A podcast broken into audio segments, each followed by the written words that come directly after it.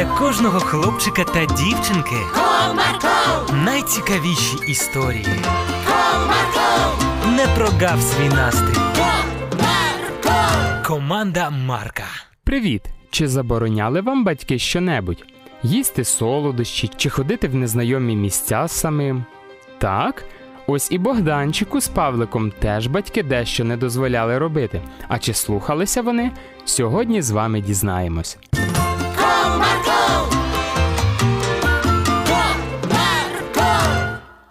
Цього разу Богдан повертався додому злим та незадоволеним. Не можна, не можна. Всім можна, тільки мені не можна.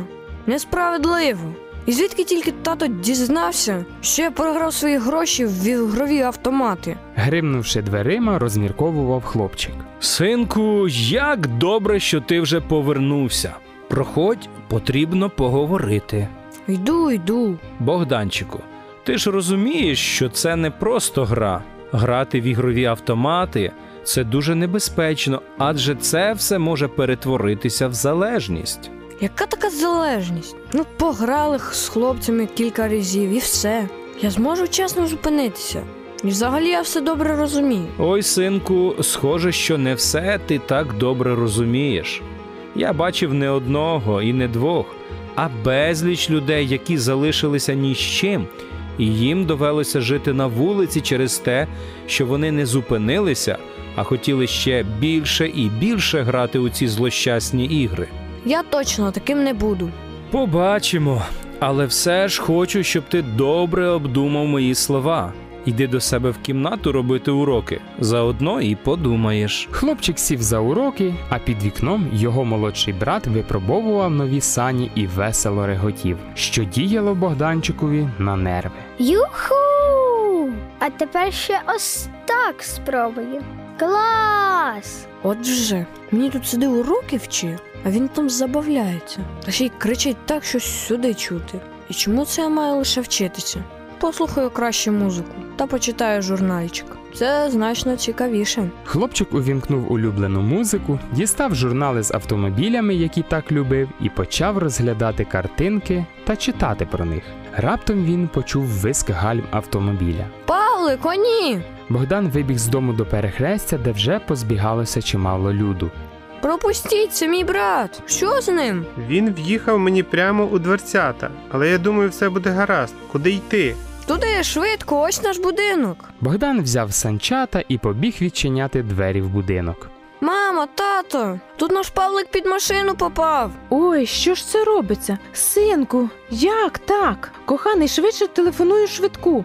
А ви проходьте, ось тут покладіть Павлика. Ви мене вибачте, але він так раптово вискочив на санчатах, що я просто не встиг зупинитися. Це вже не так важливо. Головне, щоб Павлик був здоровий. І ви вибачте нас, що не догледіли за ним. Все в порядку. Якщо можна, я дочекаюся швидку і оплачу усе лікування. Ще до приїзду швидкої Павлик почав приходити до тями. Мама, а де мої санчата? Через те, що ти не послухався нас і виїхав на дорогу, санчата поки що побудуть у гаражі. Але це не я. Вони самі так швидко розігналися, що я зупинитися не міг. Їх розмову перервав прихід лікаря. Доброго дня, швидку викликали? Де тут наш постраждалий? Ось, проходьте. І як це тебе так занесло? Ого, яка шишка! Це все сані, а не я. Отже, у тебе нічого серйозного. Голову трохи перемотаємо, а шишка скоро зійде. Дякуємо вам, що так швидко приїхали. Та немає за що. Ваш син все одно, що в сорочці народився, а могло все закінчитись інакше. То не сорочка, а Бог його зберіг. І дякуємо ще раз. Лікарі та чоловік, в якого врізався Павлик, пішли. На ранок хлопчик був бадьорим, як завжди.